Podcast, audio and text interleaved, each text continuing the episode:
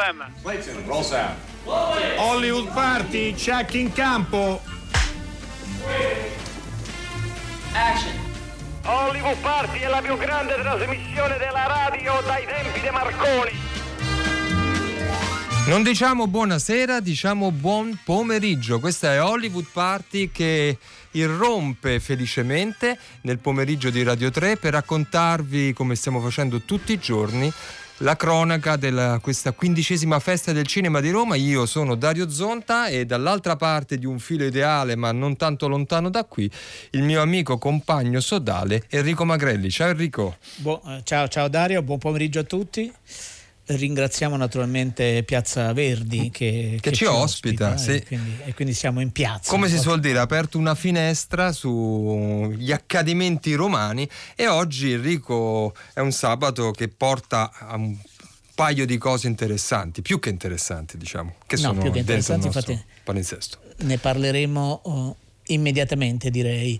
Eh, vogliamo cominciare con un po' di notizie, due notizie tristi, sì. eh, mh, mm, nel senso che una riguarda uh, un'attrice che eh, è morta a un'età assolutamente rispettabile, aveva 97 anni, eh, sto parlando di Rhonda Fleming, di origini franco-anglo-irlandesi e soprattutto le tracce irlandesi si riconoscono proprio dai capelli rossissimi infatti il suo soprannome era la regina del Technicolor, eh, proprio perché sono gli anni del Technicolor quella che la vedono spesso sul grande schermo.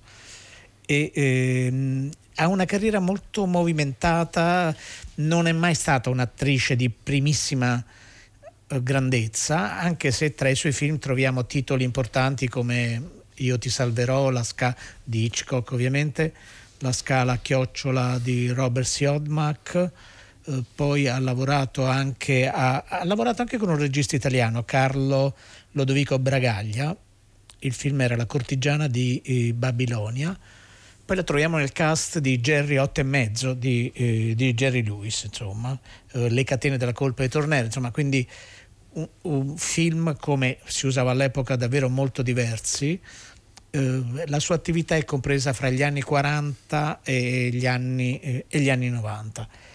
Mentre l'altro lutto è, è quello di uno studioso, eh, di, un, di, un, critico, di un giornalista, Steve Ricci, italo-americano. Steve Ricci è stato nostro ospite più, più di una volta, proprio perché si è molto occupato di cinema italiano, forse il suo libro più famoso riguarda proprio i rapporti tra il cinema e il fascismo uh, in Italia.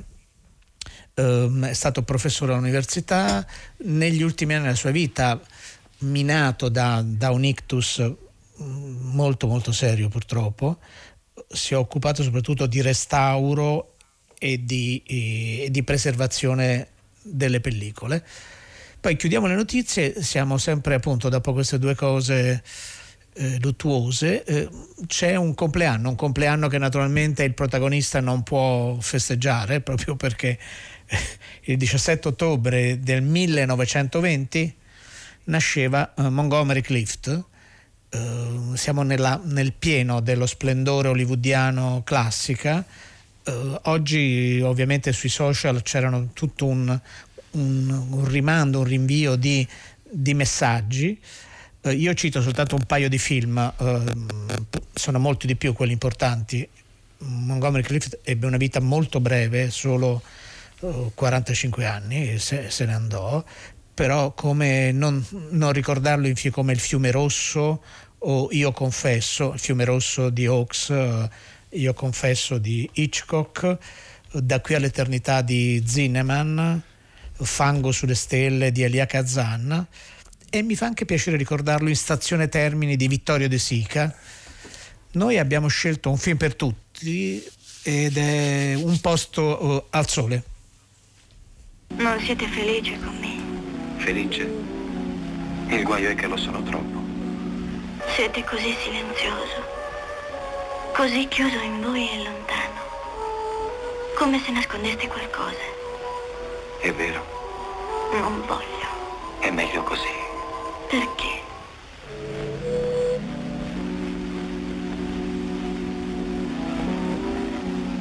Perché altrimenti rovinerei tutto. No, devi dirmelo. Ti voglio bene. Ti ho amata dal primo giorno che ti ho vista. E forse ti amavo anche prima di conoscerti. E chiedevi perché ti ho invitato stasera. George. Io ti... Oddio, ci guardano. Ti voglio bene anch'io. E mi fa paura. Ma è così meraviglioso. Sì, è meraviglioso. Averti qui, vederti, esserti vicino. Ma che sarà la prossima settimana e tutta l'estate? Sarò sempre innamorato di te e tu sarai lontana. Ma sarò su al lago e tu verrai a trovarmi. Oh, sarà così bello. Vedrai, i miei costituiranno una difficoltà, lo so. Ma potrai venire alla domenica, quando viene tant'altra gente. Alla domenica sei libero, no? Oh, dimmi che verrai. Altrimenti verrò io qui a trovarti. Verrò a prenderti alla fabbrica. E ti porterò via. In qualche modo faremo, sta certo. Voglio che ci vediamo e che stiamo tanto insieme. Noi due soli. Sarò la persona più felice del mondo. Oh, no, Giorgio, lo sarò io. Oh, Angela, se riuscissi a dirti quanto ti amo. E che cosa sei per me? Dimmelo. Dimmelo,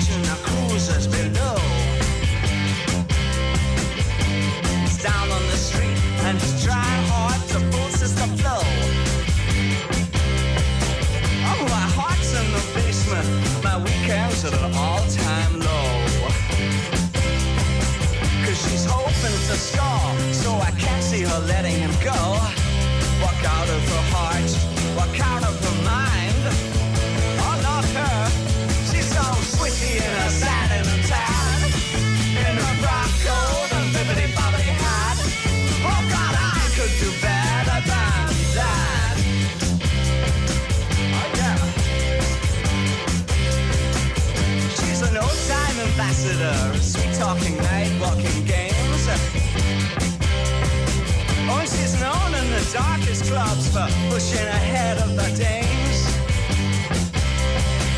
If she says she can't do it, then she can't do it. She don't make false claims. But she's a queen, and such a queen, such a laughter is sucked in the brains.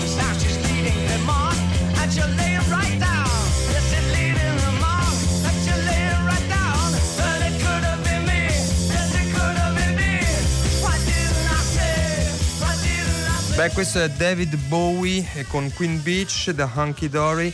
Eh, lo stiamo ascoltando in questi giorni, già ieri lo abbiamo fatto, perché? Perché a Roma è passato un film, il titolo è Stardust, eh, che vuole essere, si presenta come un biopic su David Bowie, non tanto su David Bowie, ma su- nella sua, eh, diciamo, nel- nel- nella parabola della sua vita, ma in un momento preciso. Qual è il momento che intercetta il film? È quel, eh, siamo agli inizi degli anni 70 e David Bowie intraprende il suo primo viaggio negli Stati Uniti dopo eh, aver realizzato The Man Who Sold the World, anzi andava negli Stati Uniti come tour promozionale di The Man Who Sold the World. Ma, come mostra il film agli inizi, per motivi sindacali, Enrico, eh, Bowie viene impedito, le, le unions americane erano e sono terribili, lui non poteva esibirsi dal vivo. E quindi va lì, lui non lo sapeva, non lo aveva capito, e rilascia di fatto delle interviste, eh, suona delle cover, ma non i suoi brani. Eh, ma proprio in un'intervista rilasciata a Rolling Stones eh, America in quel periodo, lui pone le fondamenta teoriche di quella che sarà poi la svolta che lo porta al glam rock.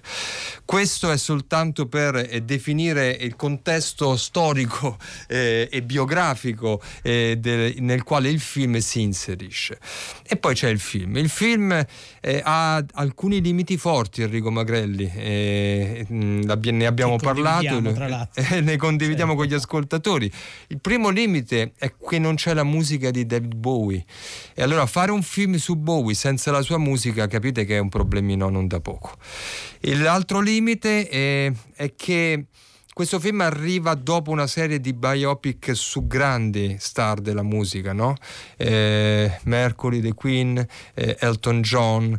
E notiamo degli stilemi che si ripetono qui direi stancamente, eh, come non so, il dialogo con il discografico. E c'è questo sapore di parrucche, ma Enrico su questo mi può aiutare di più perché è lui che me l'ha indicato attento alla parrucca di Bowie, cioè nel senso che il travestimento, il mimetismo del puro bravo attore eh, che interpreta eh, il film, insomma, lo rende un po' più affaticato. Enrico, penso sì, di aver crea... interpretato anche un po' il tuo pensiero. No, no, ma questo, è questo, è esattamente quello che eh, abbiamo visto separatamente, naturalmente, in momenti diversi, il film.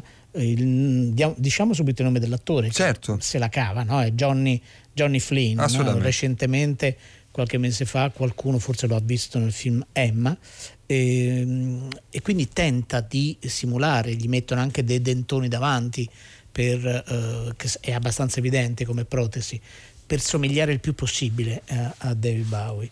Uh, il film è un film che racconta un viaggio in America, ma l'America non si vede. Uh, il regista che ascolteremo fra poco, perché abbiamo prelevato un frammento della conferenza stampa, Gabriel Range, è un ex giornalista, uh, ha fatto vari documentari e vedendo almeno questo film non sembra dimostrare una grandissima agilità nella messa, nella messa, in scena.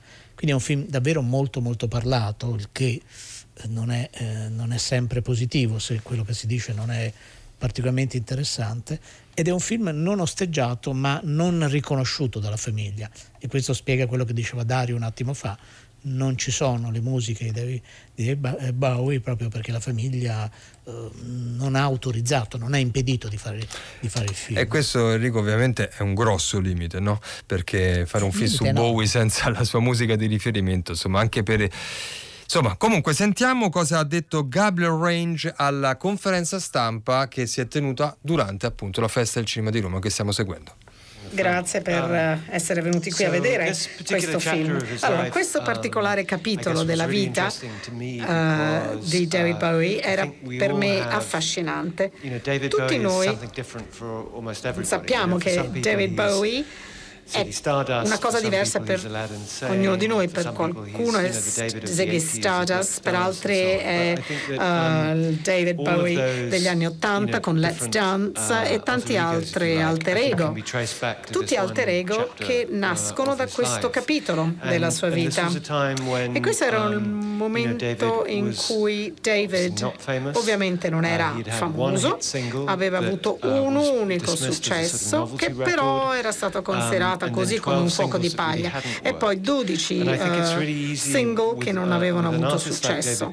E con un artista come David Bowie che ha raggiunto straordinari livelli di successo e di notorietà uh, è difficile pensare, ricordare che c'è stato un periodo in cui le cose non um, erano così facili. eh, anzi questo particolare capitolo del 71 eh, è un periodo durante il quale David Bowie um, cercava di trovare la propria identità uh, d'artista. È stato anche un momento in cui David ha dovuto um, affrontare una paura molto reale, quello um, della malattia mentale. Visto la fama di David, è curioso che pochi uh, conoscano la sua storia personale e familiare. Um, David uh, aveva un fratellastro chiamato Terry, che era grande influenza, l'ha portato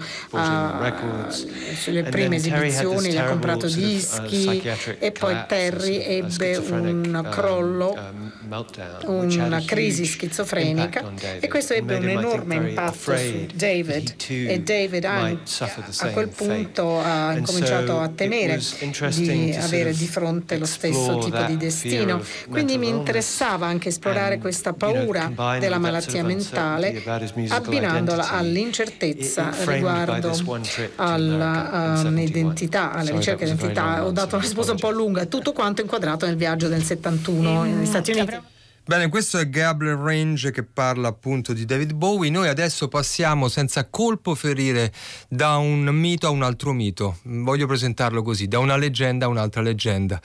È uno dei film più attesi, diciamo da una parte sicuramente del, del pubblico della Festa del Cinema di Roma, è un documentario diretto da Alex Infascelli, il cui titolo è così: Mi chiamo Francesco Totti. Noi abbiamo il regista al telefono. Buonasera Alex. Ciao ragazzi, salve. Ciao, ciao, ciao. bentornato. bentornato, esatto. Allora, eh, io mh, mm, mm, abbiamo visto il film. Eh, l'abbiamo vissuto io e Magrelli sicuramente con temperature un po' diverse.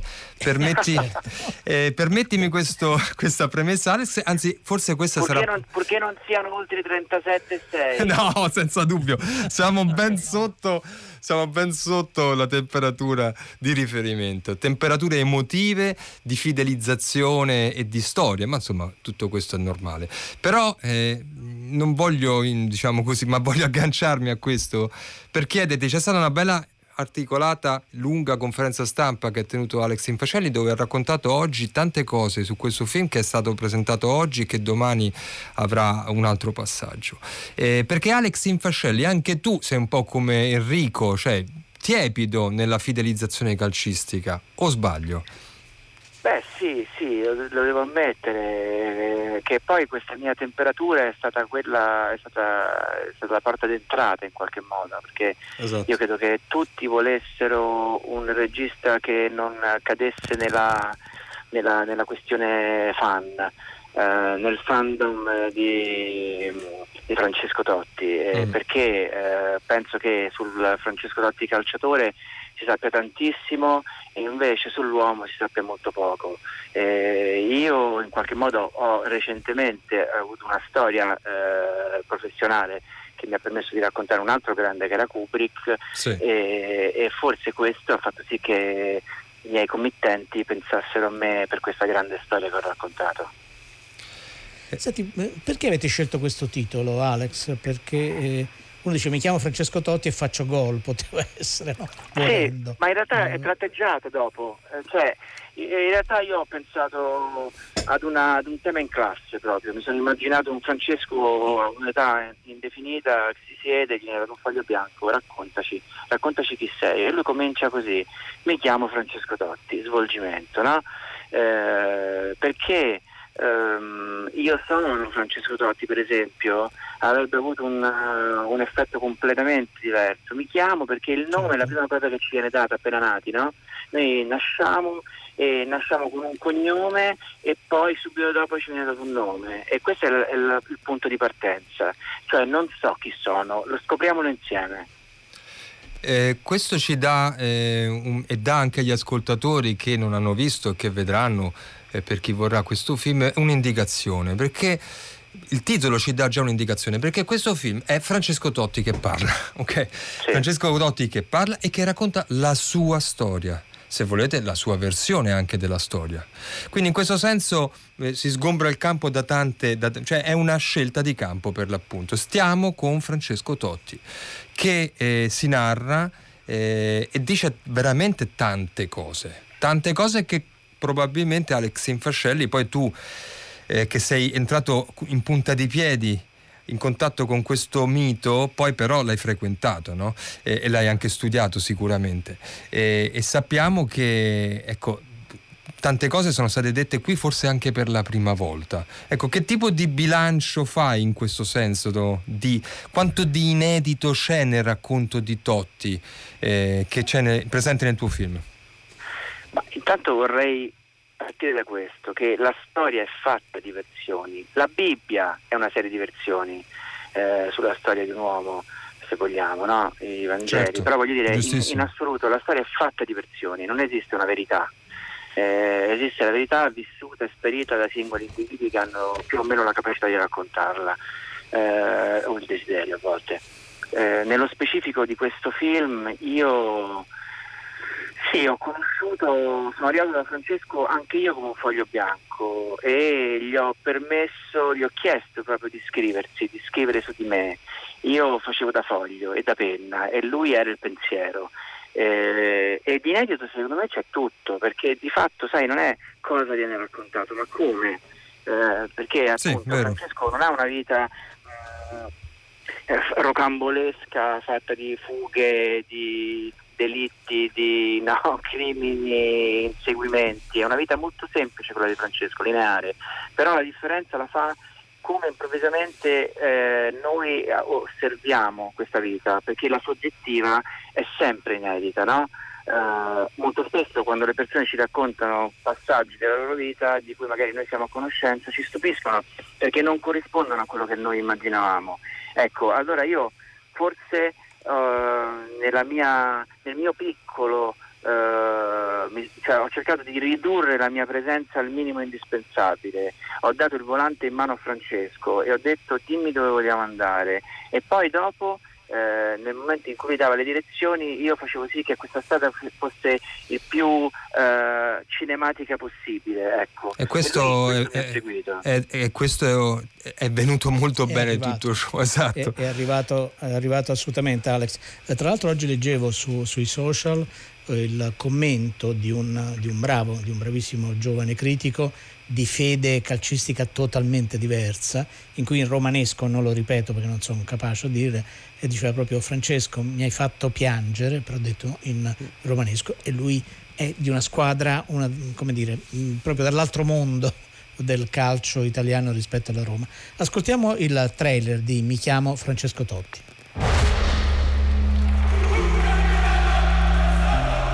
Io non ci credo che finisco. 25 anni della vita mia ho passato qua dentro.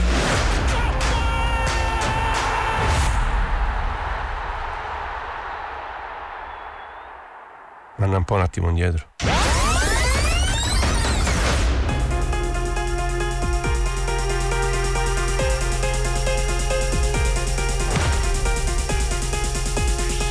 Da lì è partito tutto, no? È uscito Rizzi Temi il posto al giovane Totti.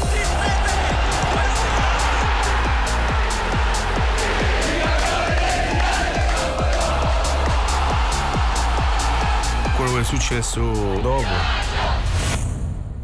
era impensabile.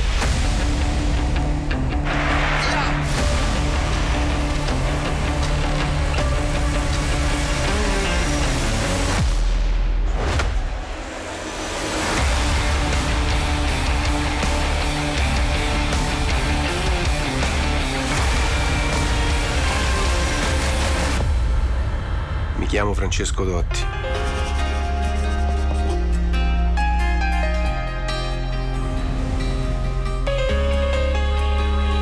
Nostro tempo è passato. Pure per voi però. Questo appunto è il trailer del film di Alex Infascelli del quale stiamo parlando, film presentato oggi e che è uno degli eventi, oggi è il terzo giorno della festa di Roma è sicuramente uno degli eventi più attesi di tutta questa quindicesima edizione.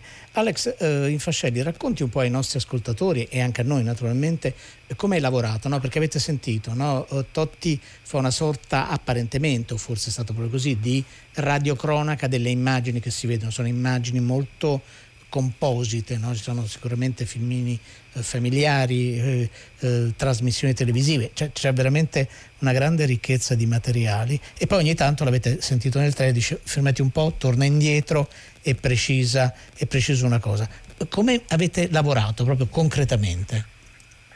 Guarda, um, da subito uh, io e Vincenzo Scuccimarra, che è il co-sceneggiatore con me del film, abbiamo capito che la porta d'entrata era la soggettiva. Eh, perché appunto come dicevamo poco fa no? eh, il documentario di per sé non permette una grande e secondo me ha un rigore no? che è quello non un rigore calcistico ma un rigore eh, nella scelta del punto di vista, perché eh, proprio perché ha a che vedere con il reale, con la verità, non si può scherzare, non si può commentare, non si può interpretare, non si può dare un giudizio soprattutto. Per cui io ho accettato di fare questo film perché volevo che Francesca avesse la possibilità di raccontare la sua, proprio di percorrere insieme a me, insieme a noi che poi guardiamo il film, il film della propria vita. No? Si dice spesso questa cosa, mi è passata davanti tutta la vita, questo è il film della mia vita. Eh, e quindi da subito io ho detto a Francesco che uno non sapevo niente di calcio e lui questa cosa l'ha trovata geniale, ha detto sei perfetto e poi che avrei voluto che lui parlasse, che lui raccontasse. Lui all'inizio era incuriosito da questa mia scelta perché non gli è stato mai chiesto veramente di raccontarsi, soprattutto non gli è stato mai chiesto di raccontarsi senza essere ripreso, perché Francesco, una delle sue grandi forze, forze e, e doti, è sicuramente quella dell'ironia nel silenzio, anche le facce che fa e qui invece gli impedivo, se vogliamo, di gigioneggiare in mm. quel senso, ma gli davo la possibilità invece di essere preso sul serio. Eh, e eh, da subito quando abbiamo cominciato queste sessioni che erano praticamente come di psicanalisi seduti sul divano in una stanza semibuia eh, con ca- un caffè e tre biscotti davanti lui ha percepito perché Francesco è un grandissimo essere umano la potenza che gli si presenta, cioè la potenza di questo racconto, l'occasione che gli si, gli si era presentata, cioè quella di poter dire la propria, di poter anche parlare ad alcune persone della propria vita e dire quello che non era stato in grado di dire nella vita, perché il cinema è anche questo, se vogliamo, no? è un'occasione speciale. E, e in queste conversazioni sono venute fuori una serie di cose inaspettate anche, per esempio, il manda un attimo indietro eh, era eh, è figlio di, una, di, un momento in cui gli ho fatto vedere proprio quel momento che si vede nel film eh, del, di una rimessa laterale in cui spiega che lui da bambino guarda il giocatore avversario e il compagno che gli stanno accanto per capire dove andrà la palla e non guarda la palla. Allora, quel momento lì in cui lui dice manda un attimo indietro, che poi è diventata una frase incredibile nel significato poi che ha preso il film, sì. eh, è, è, è, è, proprio il senso di come noi abbiamo lavorato. Perché per esempio io, prima ancora che Francesco venisse a eh, parlare, avevo ipotizzato di fargli fermare il film durante, il, il, durante lo scudetto e, e, quando lui dice lo fermo adesso il tempo, no? Quello è un azzardo che ho fatto io, no? L'ho pensato di, di, di, ho sperato, ho pensato che l'avrebbe detto, ho, ho, ho, quasi immaginato, vabbè questo glielo faccio dire perché è troppo bello quel momento. Dopodiché lui mi ha fregato, eh, perché lui è così, mi ha dribblato e ha fatto ancora prima che gli chiedessi quello una cosa ancora più bella, cioè questa, manda un po' un attimo indietro. Per cui io ho deciso in quel momento di tenere tutti quei momenti in cui lui gestiva in qualche modo il tempo, no? aveva la possibilità di fermare, di mandare indietro, di andare avanti, cioè eh, è un'occasione che, che, molti di noi vorrebbero avere, quella di poter tornare indietro e questo momento storico sicuramente tutti. Beh, eh, eh, esatto. esatto. Alex, dici eh, bene e sono tante le cose, purtroppo la sigla eh, incombe su di noi. Questo è un film eh, del quale si parlerà a lungo. Alex Infascelli, abbiamo veramente accennato ad alcune cose, eh, ma ce ne sono tante altre come, come, il mondo. Il film, parla il film. Parla il parla film. Il film. E anche il mondo che racconta, Alex, volevo dirti questo, non è solo Totti, è anche eh, Roma, la romanità, una gente, è anche un mondo, proprio un mondo che oggi è cambiato ai noi. Sì, assolutamente. Eh, e quindi c'è questo grande impatto. Ma esiste, esiste, possiamo tornarci. Esatto. Grazie Alex Infascelli ciao, per ciao, questa ciao, cronaca. Buon su... lavoro. Mi chiamo Francesco Totti, Enrico Magrelli è volata a allora, dir poco. Salutiamo, esatto. certo, è, è, volata giustamente, vi aspettiamo domani alle 19, sì. eh, avremo la, la, durata consueta, vi salutano Francesca Levi, Madrena Gnice, sono le nostre curatrici, Enrico Murgia che ci ha mandato in onda e che ringraziamo come tutti i tecnici della sala controllo, Massimiliano Bonomo, Riccardo Amorese, Erika Fauro, la nostra Arcadia, con noi Alex Infascelli, Zonta Magrelli in difesa e in attacco. Esatto, adesso ripassiamo e ringraziamo ancora Piazza Verdi e Oliviero Ponte di Pino per la consueta cronaca del sabato pomeriggio a Radio 3.